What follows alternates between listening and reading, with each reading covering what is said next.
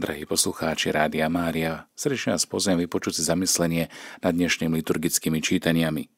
Počúvame známy príbeh o prorokovi Jonášovi. Nepopieram, že Jonáš patrí medzi moje obľúbené biblické postavy. Je prorok, ktorý je znamením nielen v ohlasovaní, ale aj celým svojím životom. V Lukášovej jedenástej kapitole Pán Ježiš hovorí, že iné znamenie ako Jonášovo jeho pokolenie nedostane. Nuž, akým znamením bol vlastne prorok Jonáš? Keď čítame spisy, ktoré v písme nesú jeho meno, nedokážem sa obrániť pocitu, že Pán si Jonáša dosť dobre vystrelil, aspoň na prvý pohľad. V skutočnosti je toto dielko jednou veľkou lekciou Božej výchovy. Preto vám odporúčam prečítať si knihu proroka Jonáša. Nie je rozsahom veľká, ale je veľmi poučná. To, čo Jonáš najprv potrebuje pochopiť, je nevyhnutne, že má plniť Božiu vôľu bez ohľadu na okolnosti, strach alebo čokoľvek ostatné, a potom sa ako poučený, vyučený môžem povedať, aj vďaka vlastnému zlyhaniu stáva svedkom nekonečného Božieho milosrdenstva. Toto je tým skutočným znamením pre Ježišovo, ale aj pre všetky ostatné pokolenia. Byť poslušný Božej vôli, rozpoznávať ju a plniť vo svojom živote. Vieme, že neposlušnosť prináša presne to, čo sa stalo na lodi plaviacej sa do Taršišu. Útek, rozbúrenosť morských vln, strach, stratu a pobúrenie. Naopak, poslušnosť prináša pokoj, adoráciu a uvedomenie si, kto je Pán. Poslušnosť je teda pozvaním k pokániu.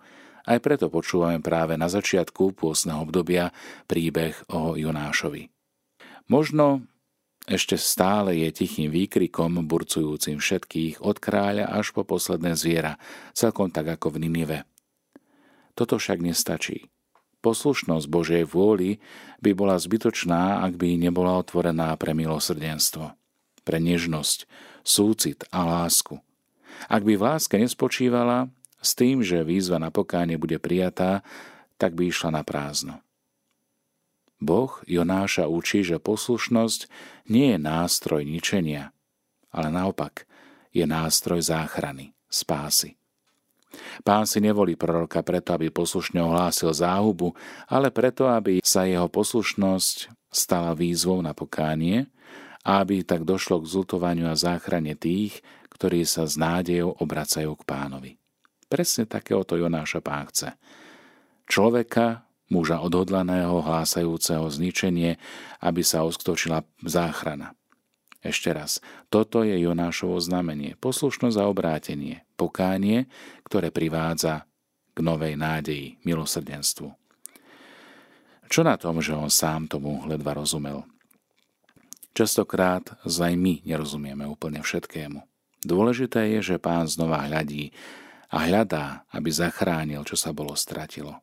A to nie len mesto Ninive, ale aj dezertujúceho proroka, a pritom dezertovať neznamená požívať nejaký chutný dezert, ale znamená zutekať na púšť, skrývať sa pred zodpovednosťou a zverenými povinnosťami. Áno, bolo nevyhnutné zvýšiť hlas, ale aj zdvihnúť prst. Aj keď sa možno tento hlas cítil vykričaný a prst stiahnutý až do prachu zeme. Možno si poviete, chudák Jonáš. Mohol sa celkom dobre cítiť ako falošný prorok. Myslím, že sa tak aj chvíľu cítil, až kým nezakúsil ten uzdravujúci Boží dotyk na vlastnej koži. Utekal spred Pánovej tváre, a ak sa vybral do Ninive, tak možno viac zo strachu z ďalšej veľkej ryby, ktorá by ho možno vrátila späť. To presvedčenie postupne rástlo. Verím, že po lekcii o milosrdenstve a zľutovaní mu bolo jedno, že tak trochu vyšiel na posmech. Tak trochu úplne. Verím, že posmech sa obrátil na radostný smiech zo záchrany hriešnika. Napokon sám povie, veď som vedel, že si láskavý a milosrdný Pán. Bohu Jonášovo vedomie nestačilo. Chcel ho ukázať celému mestu Ninive. Tak si poviete, chudák chlap. Nechcel sa zosmiešniť, chápem ho. Ale keby sa nezosmiešnil, ľud v Ninive by sa pravdepodobne neobrátil. A neviem, neviem, či by Pán naozaj preukázal svoje milosrdenstvo v takej miere, ako ho preukázal. Isté ale je, že chcel mesto zachrániť. No ale keď sa hriešnik neobráti a nepotrebuje uzdravujúce Božie milosrdenstvo, tak tedy nastupuje iný prorok, prorok Izaiáš, a ten je o kus tvrdší. Skúste si pozrieť šiestu kapitolu. Ale ostaňme späť pri Jonášovi. Pán mu ukázal, ako veľmi je nevyhnutné počúvať a ako veľmi záleží na záchrane človeka. Nevadí, že sa prorok pritom zosmiešni, že jeho slovo predpovedajúce skazu, záhubu sa nesplní. To, čo je dôležité, tak je naplnenie slova záchrany. Potom sa aj prorok, a vôbec nevadí, že starozákonný, môže radovať z Pavlovho vyjadrenia, že tým, čo milujú Boha, všetko slúži na dobré. Samozrejme, okrem ľudí, ktorí uverili Ježišovi a išli za ním, boli aj skupiny, ktoré spochybňovali Ježišovu kredibilitu, vierohodnosť. Zvykli ho spájať s pôsobením zlého ducha. Mocou Belzebúla vyháňaš duchov, zlých duchov. Iní sa zo závisti domáhajú ďalších znakov, znamení, uzdravení. Takýmto Pán Ježiš odpovedá, že je to zlé pokolenie. Lebo žiada znamenie, ale znamenie už nedostane, iba ak znamenie proroka Jonáša.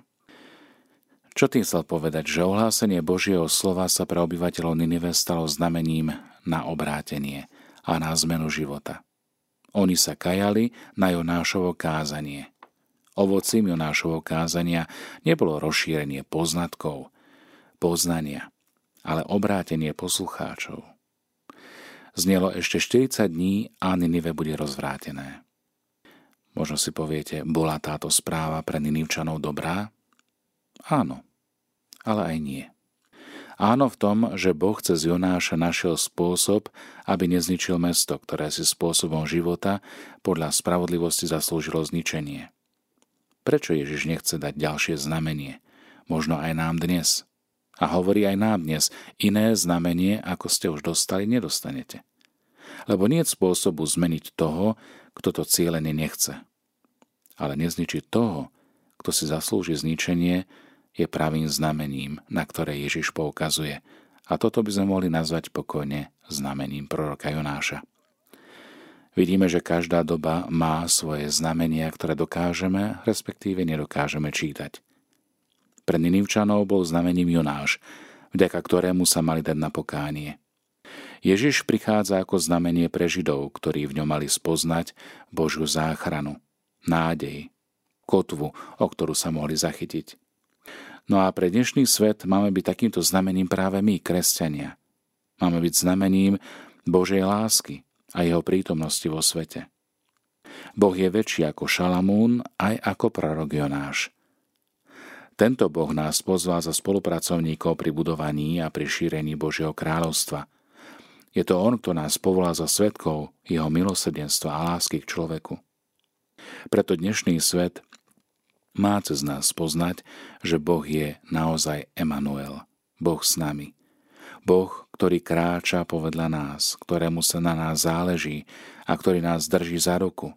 Ba čo viac, je to Boh, ktorý nás nesie v svojom náručí. Nože keď toto ľudia spoznajú v našom prežívaní viery, v našom svedectve, že patríme Pánovi, že sme jeho ľud a ovce z jeho stáda, tak pochopia a možno sa aj zamyslia nad svojím životom. Toto bude tá najvýrečnejšia kázeň, keď budú vidieť veriacich, že žijú podľa toho, v čo veria. Drahí bratia a sestry, milí priatelia, nech nás teda Jonášovo znamenie sprevádza aj dnešný deň s pohľadom na úprimné pokánie, ktoré máme ohlásiť v prvom rade sebe samým, aby sme prijali tú výzvu a chytili sa toho záchranného lana, ktorý nám Ježiš vo svojej ruke ponúka. Je to ruka, ktorá nás dvíha z prachu zeme. Je to lano, o ktoré sa môžeme zachytiť. Je to kotva, ktorá nás pridrží v tom nastavení prijať Božie milosrdenstvo a odpustenie.